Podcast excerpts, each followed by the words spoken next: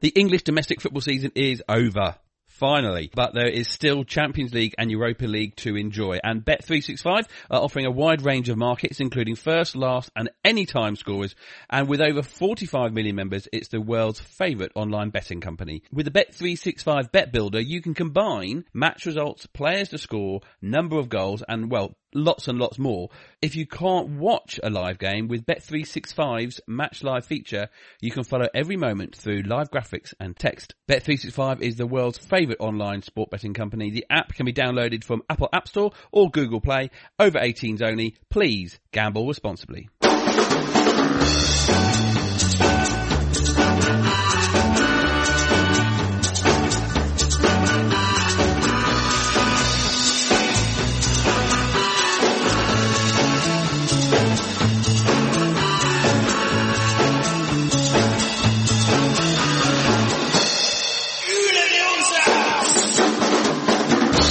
Hello and welcome to From the Rookery End, brought to you by The Athletic. My name is John. With me at the moment is Adam Leventhal. And of course, Adam, your uh, work in The Athletic is, is not stopping uh, with this uh, closed season. Uh, we'll have a chat about that. But the main thrust of this episode is Geordie has gone out there. He has been trying to act as the Watford director of football uh, and deciding what the squad will look like for next year. And we're going to sort of see where we think and what might happen with the Watford squad over this coming well, month, maybe two months, uh, while the transfer window is open.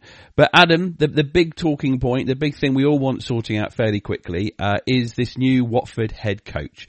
Uh, it, it, hasn't been done, uh, in the nanoseconds that it was done between Javi and, uh, Quique Sanchez Flores return. And it's a little bit longer, I think, I suppose, uh, between Quique and Nigel Pearson. But for you, from what you know, where where is this this process at? Where, what what are we looking at? Why is it taking so long? I think in the grand scheme of things, it's not it's not taking too long. I think Adam, if you look at Twitter, I think you'll find everyone really wants to know very very quickly. yeah, no, no, no, I know, and I think that, that as you as you alluded to there, people expect it because that's what's happened in the past. But I think that it's probably quite wise to to just take a little bit of time to have a think, to also have a time to sort of reflect and to decompress after a season like that and then go for the person that you, you really like. And that, that's my understanding of, of how the process is going to work, that there will be a sort of an acceleration in the process next week. You know, there may well be an appointment next week as well. I think that the initial due diligence has been done on a number of coaches, and I've highlighted them before for the Athletic. A couple of contenders that I know have been contacted via representatives are Vladimir Ivic, who's the, the former Maccabi Tel Aviv head coach, Gerhard Struber, who's, who's currently in a job at Barnsley and who did very, very well. There have been others that have shown interest, I understand, in the role, some homegrown head coaches, the likes of uh, Chris Hughton, uh, Lee Johnson, you know, people people like that. But it appears as if they will sit down uh, next week. And it won't necessarily be a case of having lots and lots of interviews with lots of different people. I think they will they will look at the merits of various different candidates, and there may well be ones that are completely unknown to me. That is highly likely, and it, it might be that they pull a rabbit out of the hat and it is someone completely different.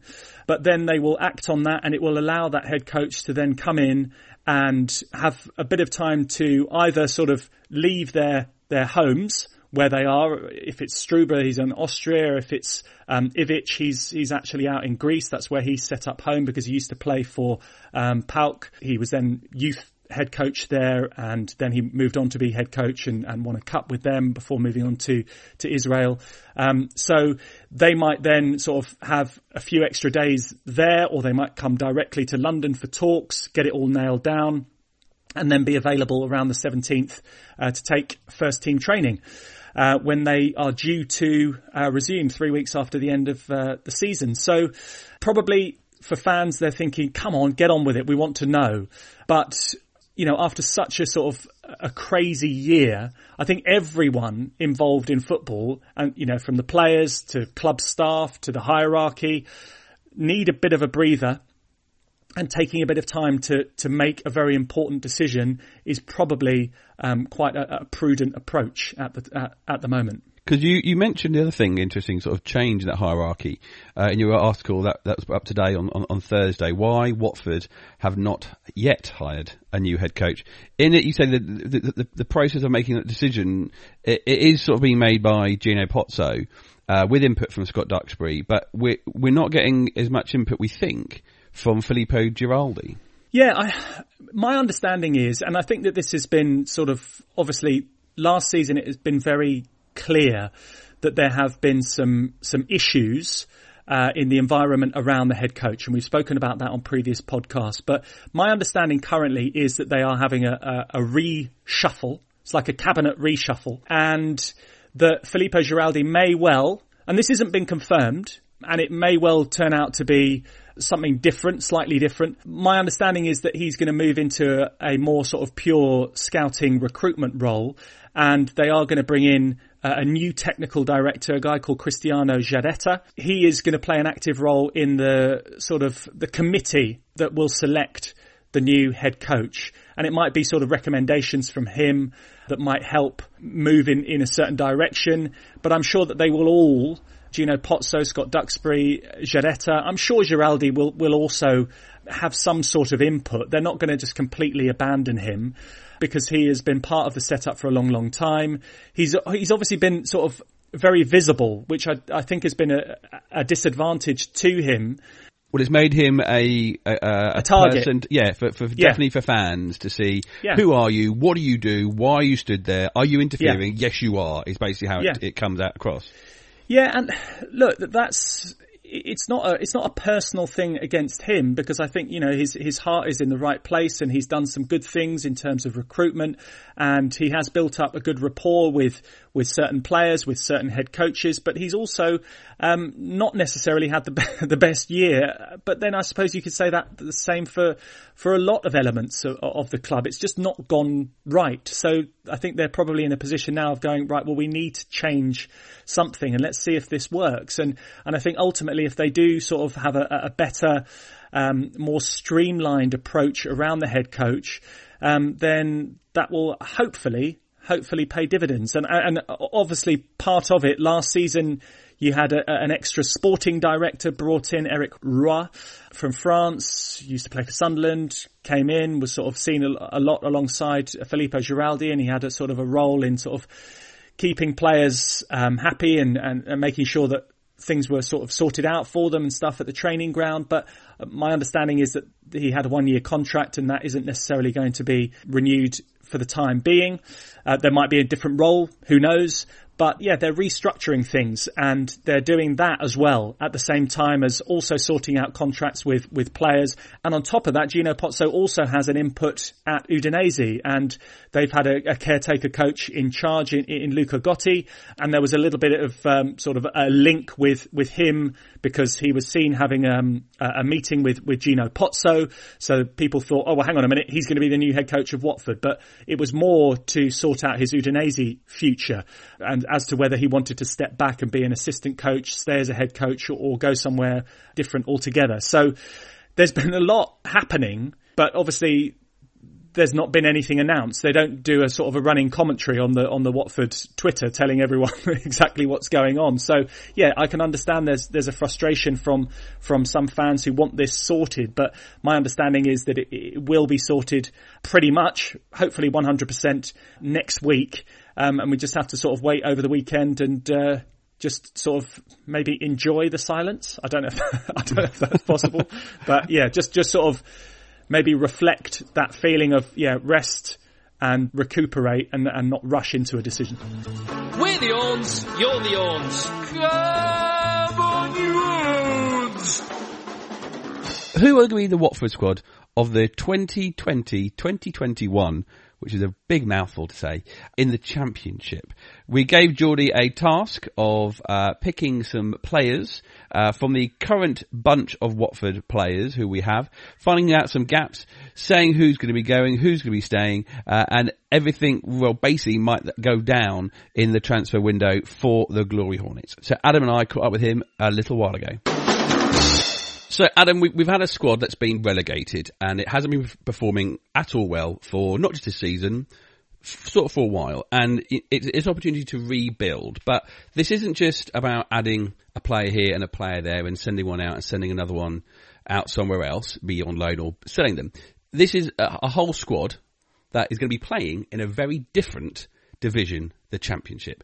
What kind of job is it that the, the you know Gino, the Pozzos, and and whoever this new manager is, what is it they've got to do to this squad to make it successful next year? Well, I don't know if people were watching the, the playoff final between Fulham and Brentford the other night. I actually tweeted about it that Scott Parker's post match interview was was beautiful. I thought because he was so honest and he acknowledged the fact that when they got relegated, there was a lot of sort of basically bad energy in that squad and that needed to be rectified. And that's one of the chief things that Watford need to do. They need to get the enjoyment back. They need to get the fun back. We've, you know, mentioned that on previous podcasts. They need to get the enjoyment difficult, especially with no crowds and things like that. It feels very, very clinical. Um, but that's the overarching thing that they need to do. Um, aside from that, I think they do need to sort of reset and refresh and there needs to be churn this time around.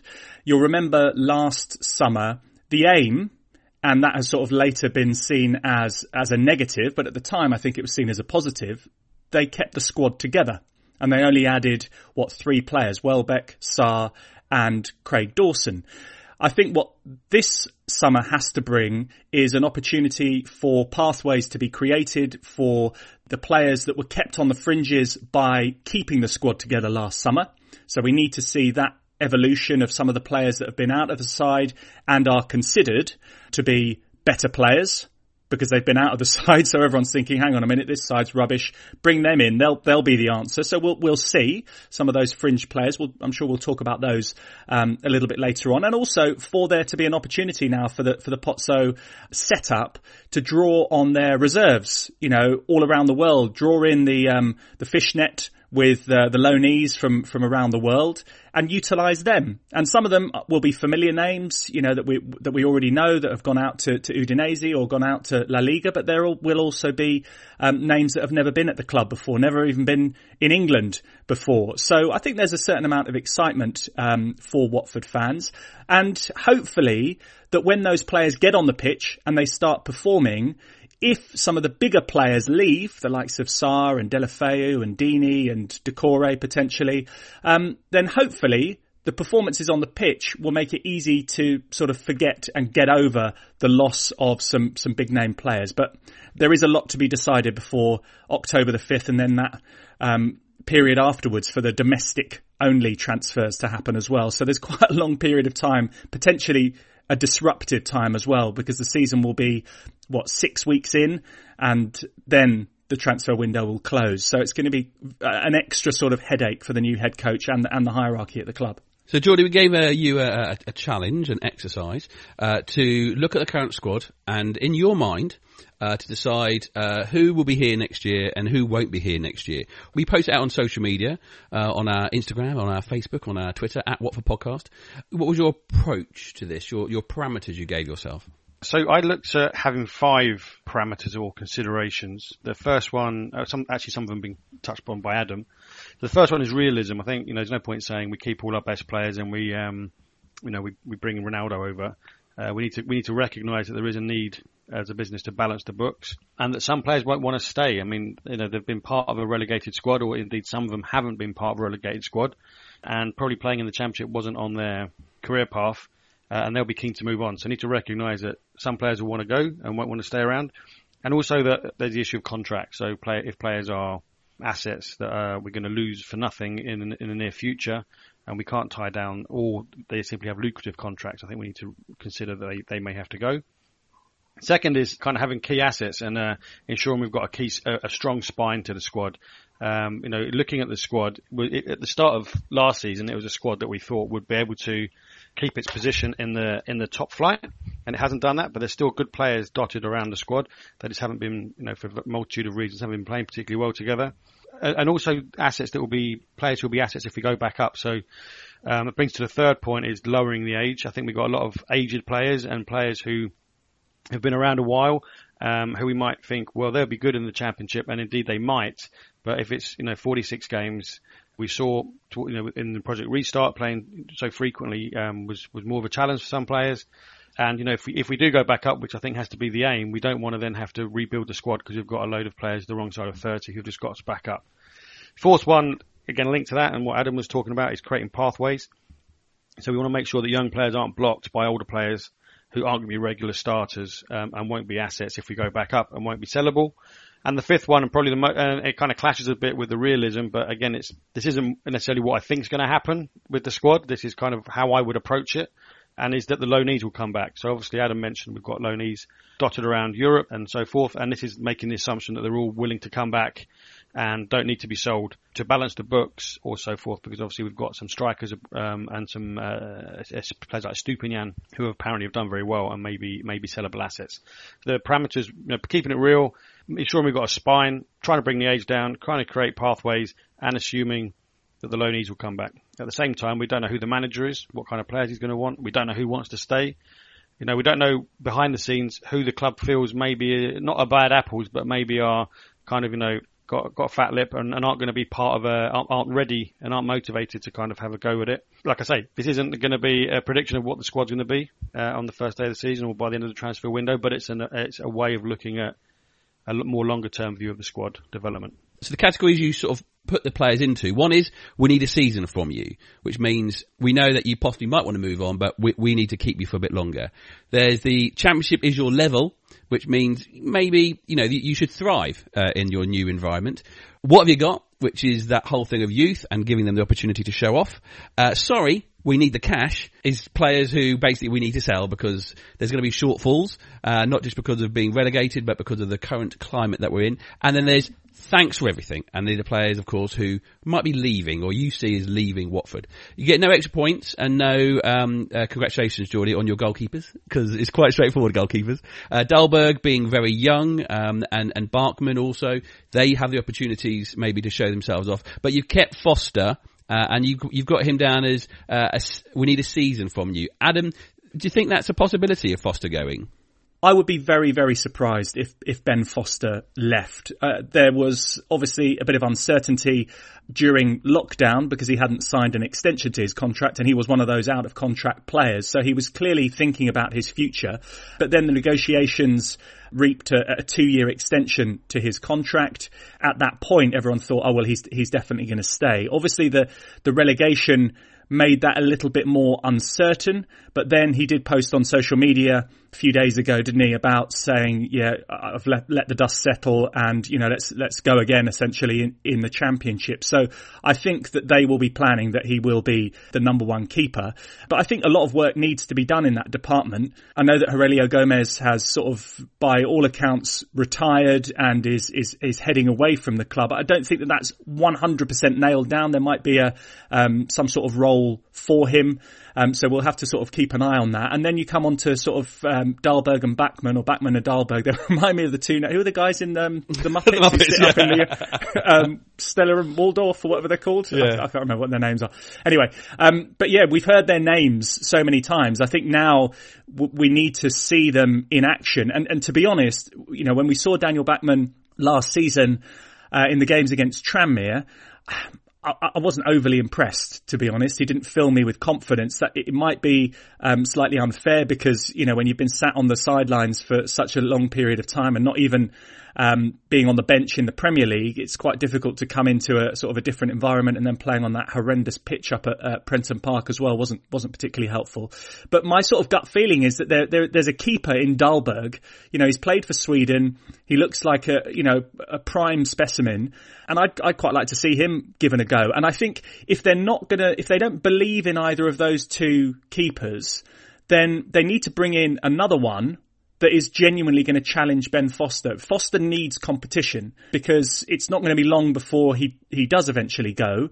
That might be after a season or he might, you know, end up playing all the way until he's what, 39, 40 and, and he can, and he can carry on going. But, you know, he's, he's in the latter years of his, of his, uh, career. So there needs to be someone in that's given an opportunity and with that sort of relentless campaign in the, in the championship, which will be squeezed even further because of the later start, you know, it might might be that yeah, Foster might pick up a, a you know thigh strain or, or whatever, and there's going to need to be another keeper ready to go. So um, yes, it might seem like a, a simple department. I think with the attention to detail that is needed to get a team back up into the into the Premier League, they can't sort of leave any areas without attention. And I think that that goalkeepers is um, is certainly one of those that, that does still need a little bit of work, even if Ben Foster's going to be the number one. The defence, Geordie. So you had in Give Us Another Season was uh, Adam Masina.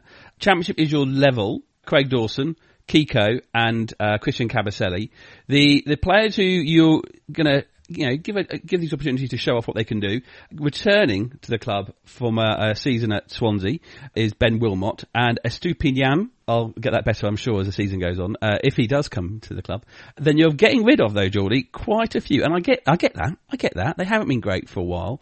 Uh, Cathcart, Janmaat, Navarro, Foulquier, Mariappa, and Holebas. Of course, their contracts have ended. That's quite a lot of gaps to fill, Geordie. It is, and that was also the case when we had them all playing for us, wasn't it? There were lots of gaps to fill in our defence, and, and, opposition strikers were quite good at finding them. Um, I think this is this goes back to the parameters around you know pathways um, and areas to improve. Our defence has been a a weak point I think we've recognised that. We can probably go back and find pods from previous summers to say, oh, we need to get in a good, a good dominant defender. We need to do this, need to do that in defence. So I wouldn't really want any more than two, if we're playing four at the back, any more than two of last season's defenders in the team at any one time. Janmaat, again, uh, I think he's a great player and we've seen like he's, a, he's an attacking threat as well. You know, he seems to score against Chelsea with amazing goals and stuff. But he's out of contract in 2022. You know, the age, he's 31. He's he's had injuries. Um, he's is he going to fancy the championship? I think he's certainly strong enough. You know, when he's he's not um, a, a, fancy Dutch footballer. He's quite a hard player, so I think he could do the job in, in the championship. But then, you know, do we want um, a Premier League international to sit on the bench if if if Kiko's going to be the first teamer and and he himself is 29? and is you know we've we've kept him in in our in our squad, but I know that there's rumours of him going to Valencia. Mariappa again, it's a difficult one because he's versatile. He can play in the middle, he can play on the right. And uh, he he ticks boxes from homegrown, uh, all these things, but he's unlikely to be a first teamer. So is he just going to be blocking a youngster by sitting on the bench to make up quotas? And is that position better given to one of the guys who showed his face against Tranmere? Cathcart, basically, we can't have Cathcart and Dawson in the same team because, you know, Craig's ball gets shouted. They both clash into each other. it's just, uh, you know, it's just, it's just, another another avenue for, for errors. Cathcart's a bit older, and Dawson kind of, I think, showed that he he struggled last season. And then in the in Project Restart, he had kind of like the yin and the yang, kind of making mistakes, but also um, showing himself to be an attacking threat. And one of the things that we we I, re- I remember not fondly from the championship is the turnover of possession and the kind of just lumping it forward. And I think someone who just gets his head on everything. There will be teams we play in the championship where we just need someone like Dawson just to provide that excess um, heading ability and hardness, and also his threat from set pieces. Um, I think so. Uh, Cathcart again, no reason why we wouldn't keep him under normal circumstances, but given the parameters, um, you know, he's he's he's over a year older than Dawson. Um, his contract's up in 2023. You know, next time we, he played in the Premier League, he'd probably be you know, going on 33 with us if we went up again. So probably not um, a player for the future. Again, I don't think he necessarily will go, but if I was looking to to prune the squad, it's it's one of those difficult decisions. Holebas, as you said, uh, and and Foulquier have already kind of um, uh, kind of you know, stormed out with Holebas. Well, you know, I think you know Holebas. I mean, I, it's the fun, the one player who didn't get a leaving card. Uh, we know how much he likes getting cards, but there wasn't a leaving card because he left early. Um, and Navarro is is one. Um, he's on loan, but he he only played a handful of games, I think, for uh, for Leganés as they were relegated, and got players like Estupiñán who had to have that jump off point in Spain in order to qualify for uh, for European passports and, and to get kind of um, permission to play over here. But players like uh, Ziegler, Navarro, Juanfran, they were they were kind of ready to come here. They, there was no bureaucracy that stopped them coming, and Navarro hasn't really featured for us. So he could well be a good player in the championship. But uh, and he, again, we, there was this rumor that he could be versatile on the right and and in the middle. But if he hasn't been fancied yet, and he wasn't, he hasn't played much last year. Again, I don't know if he was injured, but you know he didn't play much last year. I just think this is an opportunity to bring in some some young players. I think Ngakia has been rumoured with us, or he's coming to us again. Whether he'll be a first teamer, but maybe you know a backup to Femenia and so on to kind of develop, so that when we do go back up, when we go back up, we have we have players that we don't need to buy. Where's the priority, do you think, Adam, at this point? You know, Geordie's, I like how Geordie's talking about this, this, you know, ongoing asset, uh, and the future. What, what is it we need to do in that defence? As Geordie has highlighted, you, you need to have a, a leader in terms of a, a central defender in that back four, which Watford haven't had. Craig Dawson didn't solve that problem. Craig Cathcart isn't a leader. Christian Kabasele hasn't shown um, enough consistency to be that person. So they need to bring someone in that could be Ben Wilmot, but I think that might be a little bit too much um, to ask of him, uh, even though he is sort of well versed in, in the championship now, having had that season with Swansea, and you know he's been talked up as a future captain by the the current captain. That's good to hear. So he might be the right person, but I just think they need to bring someone who's a bit wily, knows the territory a little bit, and is someone that can come in and upgrade that central defensive unit and maybe sort of drag someone up with him, whether that's Dawson or whether that's Cathcart or Kabasele. I think one of those probably needs to be moved on. And I think at least one of them will probably be on a contract that dictates that they need to be moved on. But I, I, I would have thought that Craig Cathcart will probably stick around. I think he's our best defender out of the three of them, um, but he's not really been preferred since um, since the start of the year. So something's been going on there clearly. Um, I think that in terms of the fullback positions, there are a lot of a lot of options. I think probably Kiko Femenia will leave. I think that Adrian Mariappa will probably probably be retained if the contract is to his suiting because of his versatility, as, as Geordie mentioned. Um, I think Jeremy Ngakia is going to come in. It's my understanding that he's going to sign a long-term contract. It just it hasn't been confirmed by the club yet. And I think that Pervis Estupiñán, if they can keep hold of him, having been the best left back in La Liga, it would be amazing if he could come in and upgrade in the left back position. I think that I think there are still question marks over Adam Masina whether he's probably a better centre half. I mean, it might be that he could actually play as a centre back rather than a left back. Um, but I think that there's going to be a lot of interest in Estupiñán, so it'll be it'll be amazing if they can keep hold of him.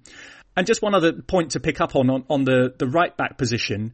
You know, if Ngakia comes in, I think he'll be one of two.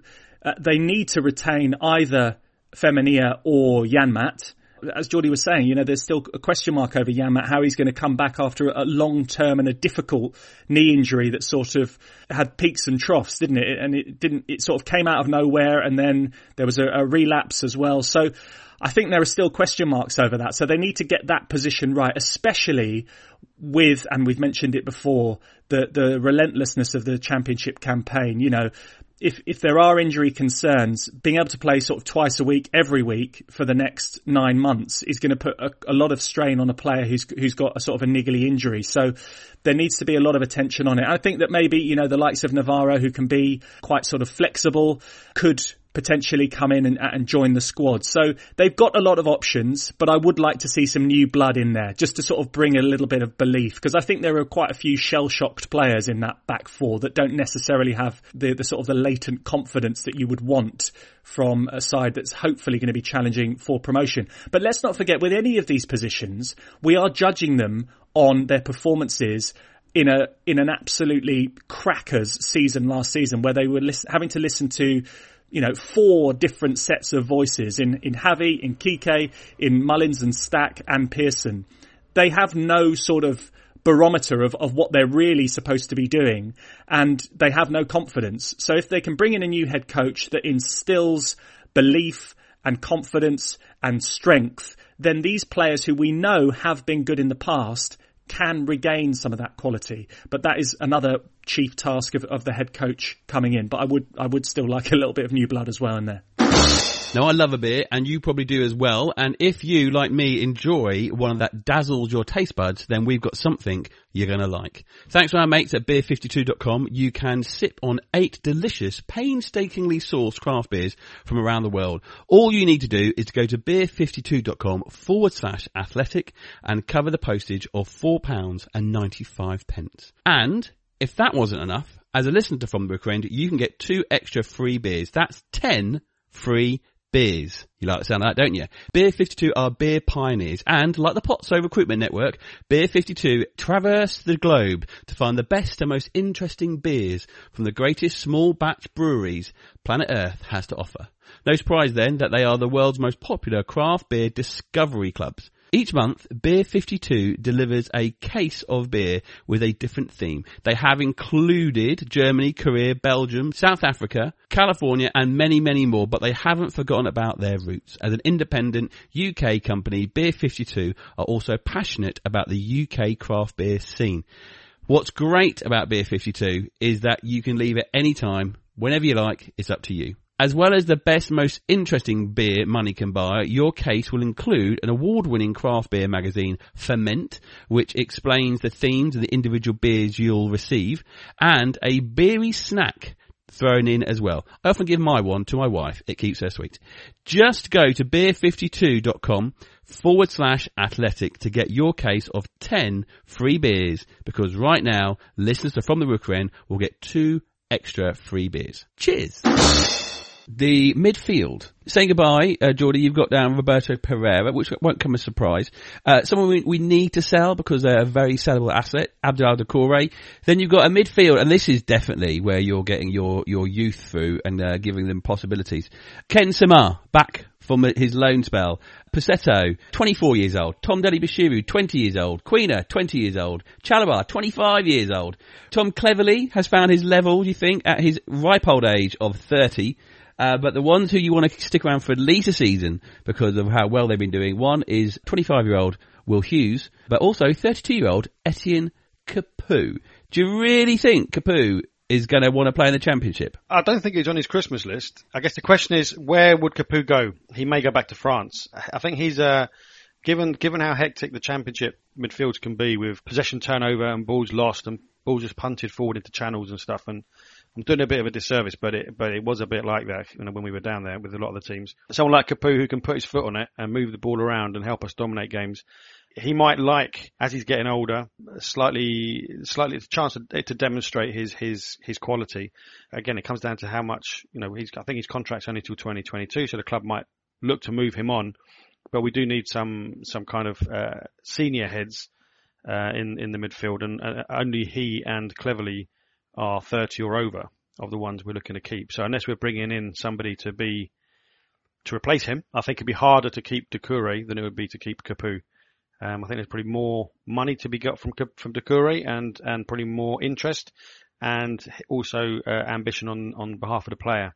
So it, it really depends on how settled Capoue is in in in in Watford, in living living locally, what his family situation is and how much he wants to move back to France, I guess is what would be the obvious the obvious move for him if we went, and how much we could get for him and how easy it'd be to replace. But again, like you say, there's a lot of young players in that midfield, and they may need a bit of experience. Because Adam, you know that that is a very young midfield, um, bar Cleverley, of course. Uh, if you, you know, that's exciting to see. It's energetic. You hope. Is it actually something that can succeed in the championship? Yeah, I think it can work, but I think like all departments in the squad, there needs to be some work done on it, and that might need to be um, investing in some in some new players and moving some of them on. Um, obviously, yeah, Abdoulaye Doucouré, the expectation is that he would leave. Um, there will be options for Etienne Capoue to go back to France, and it will come down to to whether he wants to to stick around or not.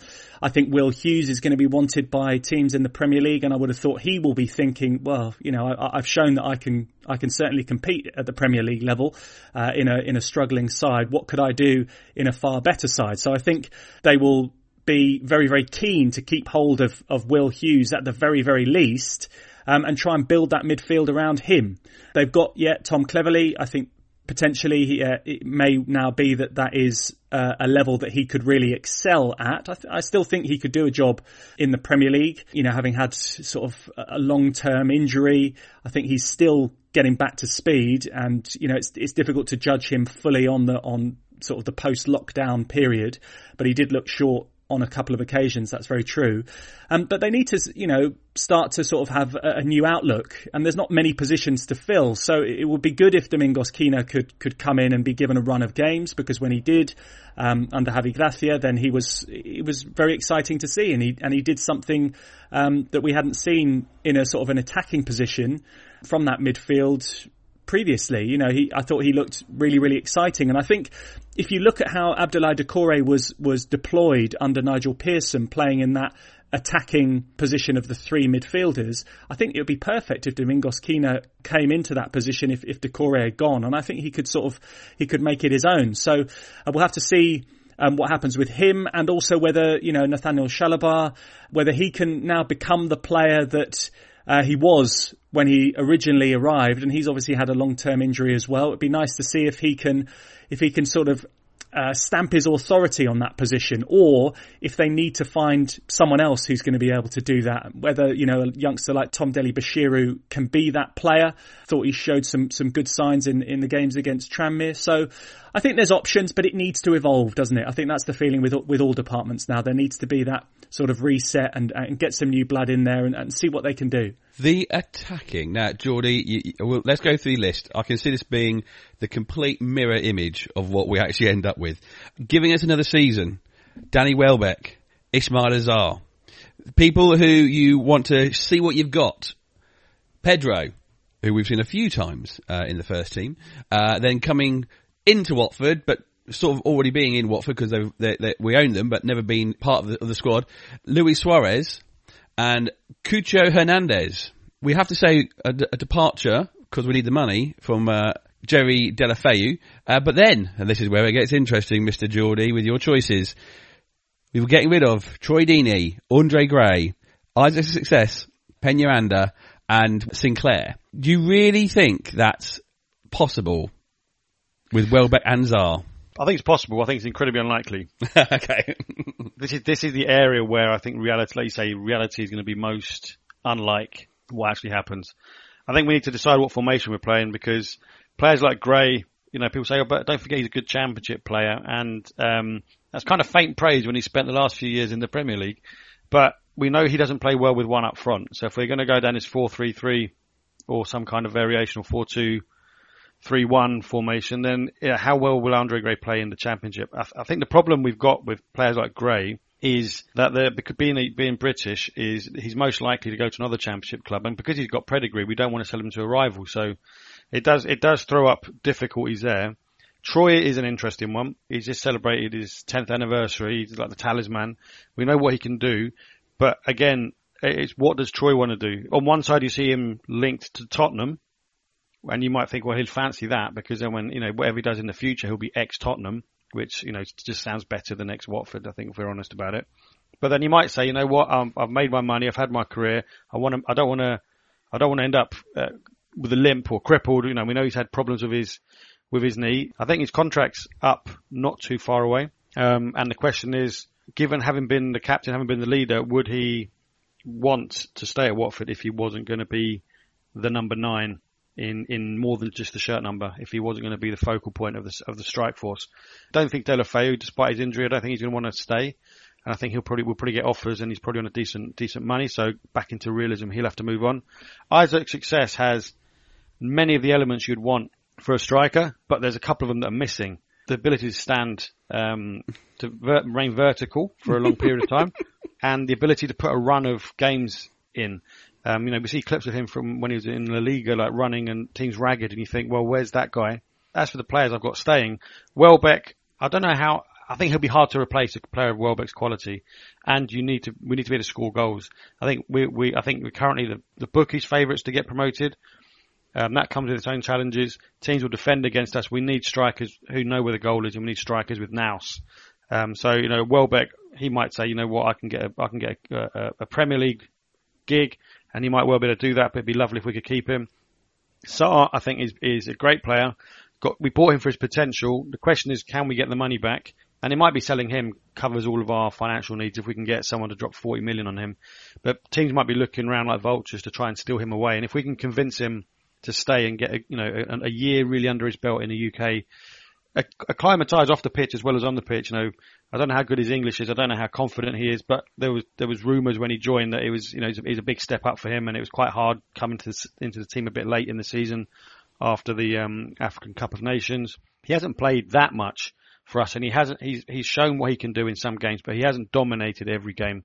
And there's still, I think, lots of lots of improvement for him uh, whether it is uh, you know his crossing, whether it is uh, just just general bits. So I think I think if we can convince him to stay for a year and then you know let him know like we like we did with Doucouré previously, you know stick around and then we'll sell you.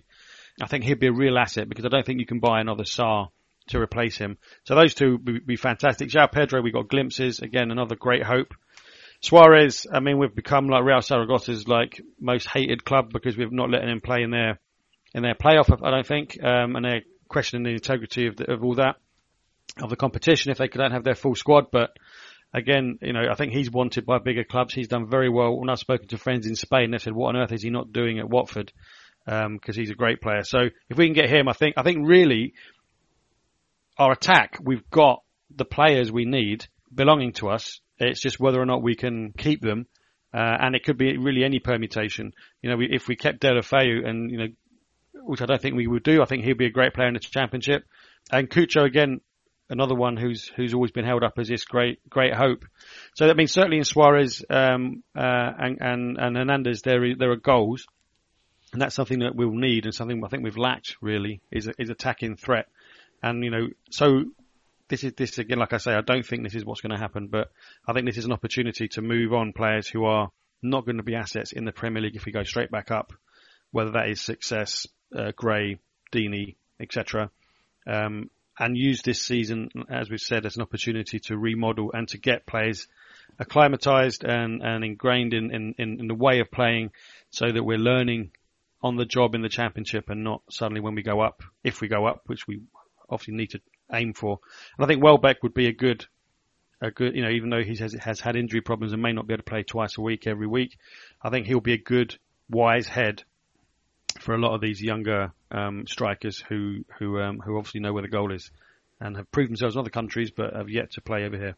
Adam, what do you think the chances are of having that exciting uh, attacking uh, forward line with one, two, three, four players in Geordie's uh, list who potentially could be easily taken somewhere else in Welbeck, Sarr, Suarez and Hernandez? I think there's every chance that Gerard Deulofeu will leave. I think he would be the favourite to leave the club.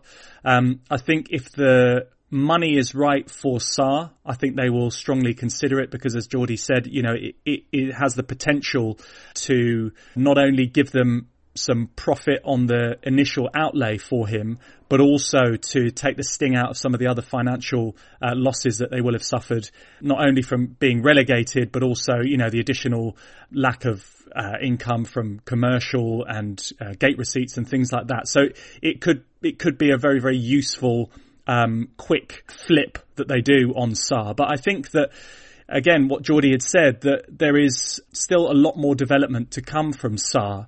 And I think for his career, it might actually be really valuable for him to, to have a season in the championship and really build up his confidence. Having said that, there is also maybe this perception that he's a, you know, a young gun and he's still got a lot to learn.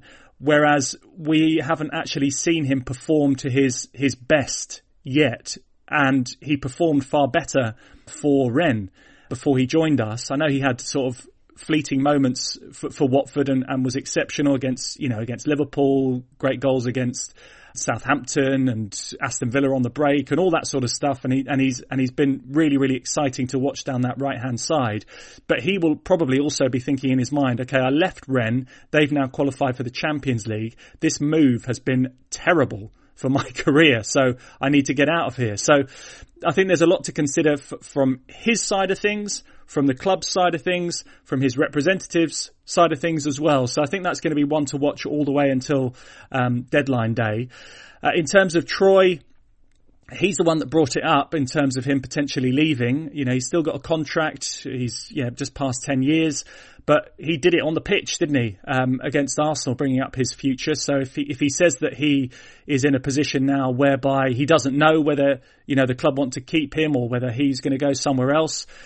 We have to sort of take him at, at his word, and if he thinks he's still um, a Premier League striker, then I'm sure someone will will bring him in.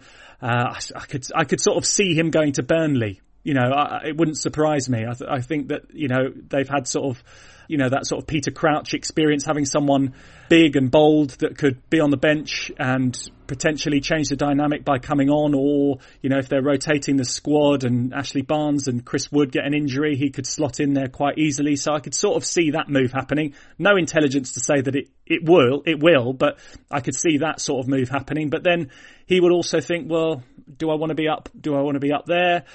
Do I actually want to go and score goals again in the championship? So there's a lot to consider. I think from from my own point of view, if I was in charge, I would say, brilliant. Thank you for all the all your service, but I think you know now we've dropped down. You know under under your leadership and with you playing for you know a decent amount of games, not a whole load of games, but a decent amount of games this season, we need to just change things up now. We need to start afresh. We need to delegate that leadership that is held very, very much within one person and let other leaders develop now. And if that comes with bringing in younger players, then I think maybe that is probably the, the way to go. If they can bring in Luis Suarez, then that would be that would be great because it seems as if he's he's very confident. But I know that there's going to be a lot of teams um, in for him as well. I would have thought that Danny Welbeck will probably leave. I'm sure he will have offers, and I think you know, with a year left on his contract, the club will also think, right, well, can we recoup some of the, the money that we've spent on his wages?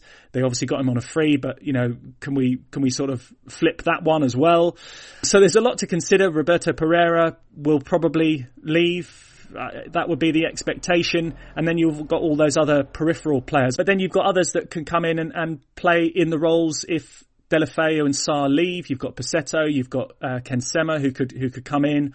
Um, so, you know, there, there's a lot of options, but I, I, I, my own personal opinion is I think they really do need to have a bit of a clear out. They need to be bold with, with, you know, how they approach Andre Gray. Can he still do it in the championship? I, I would think it's highly unlikely. I think he's a, he's a completely different player to when he was in the championship before, um, with, you know, the likes of Brentford and, and Burnley. Completely different. So they need to come up with a, a strong plan and have backup to ensure that there is genuine competition for places and not having to just rely on Troy to come in because we look rudderless without him. They need to move beyond that. Hey everyone, James Richardson here from the Totally Football Show. Listen, 11 months on, we're finally getting to the best bit of this football season because the Champions League and Europa League are about to restart at the sharp end. Last eight knockout tournaments await in Portugal and Germany, and we'll be following both competitions with special nightly podcasts every single match day, ready for you to download first thing in the morning. So have your breakfast with Honigstein, Horncastle, Cox, Gurianov and all your other totally favourites and me as we wave goodbye to this epic footballing year in style. Our daily Totally Summer Special is available on Apple, Spotify and all the usual places. And of course, you can also listen to it ad free on the Athletic app. Football, by the hell. So, Adam, this transfer window is open, and we know that the Pozzo network is in full effect. You know, you did a piece on it, and in fact, it's, it's been uh, unlocked for seven days uh, on the Athletic uh, about the Pozzo network. Is it at this point where it's it's in full effect? Am I am I making that up, or has it done its work, ready for this moment? I think it, it, it's it's always whirring. Um, it's always moving and it's always uh, doing things. This uh, recruitment uh, scouting network and it and it's sort of spider's legs that stretch all around the world and um, all these various different arms in different countries. So that continues and, you know, analysts are still watching videos of far flung leagues and, and trying to um, pick out key men maybe try and sort of sort out deals and things like that. We know that that will continue, but I think as you're sort of alluding to, yeah, we might hopefully now start to see some of the, the fruits of that labour come into force in a, in a refreshed Watford lineup next season. And someone that we haven't really talked about too much is is, is João Pedro, um, who I would hope is now someone that can be the next um, big hit of the of that recruitment model and the, the scouting network. You know, if Gerard Deulofeu leaves and he's given an opportunity over on the left hand side or potentially through the middle, then I think he has the potential to, to be a real gem. So I'm looking forward to seeing him play.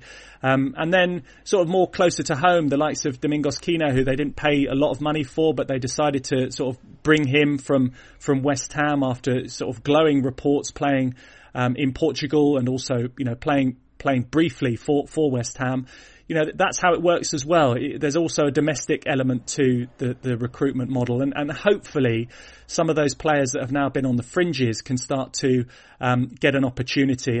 Uh, that thing, you know, showing off this, this way of, hey, come to Watford, we will give you opportunities, we will develop you, and we will move you on. We haven't really seen that apart from Richarlison, and we are waiting for another one, and, and it will be important. And the unfortunate thing is that I suppose this is the, the biggest downfall for, for the scouts and the and the, the recruitment is that in the championship, it's not the window to really show people off as much as you want. It's you know, this, as Geordie sort of alluded to it, with his choices, it is about what do we need for this season, but it is about what we need for the following season, where hopefully we're back in the Premier League, uh, and then uh, a bit of time with Watford in the Premier League will give them those those next big steps to the the big big clubs and the the big big money. But we'll see how it happens. How when is it? The, the is it the middle October? It's all gonna gonna close. Yeah. So you've got um, basically six weeks of the season um, where the window will still be open, and then you have the initial transfer deadline day, which will be on October the fifth. Um, and then a subsequent one on October the 16th, which will be for uh, domestic transfers. So it does have the potential to be quite disruptive. Um, but yeah, we will we will see, especially if you know big players are leaving. And I think Watford need to be better at selling players more regularly. I think you're, you know, bang on with, with Richarlison. That was, a, that was a success story, but they need to be better at, at selling players and flipping them and, and making a return, which is the whole, um, premise of the, of the model.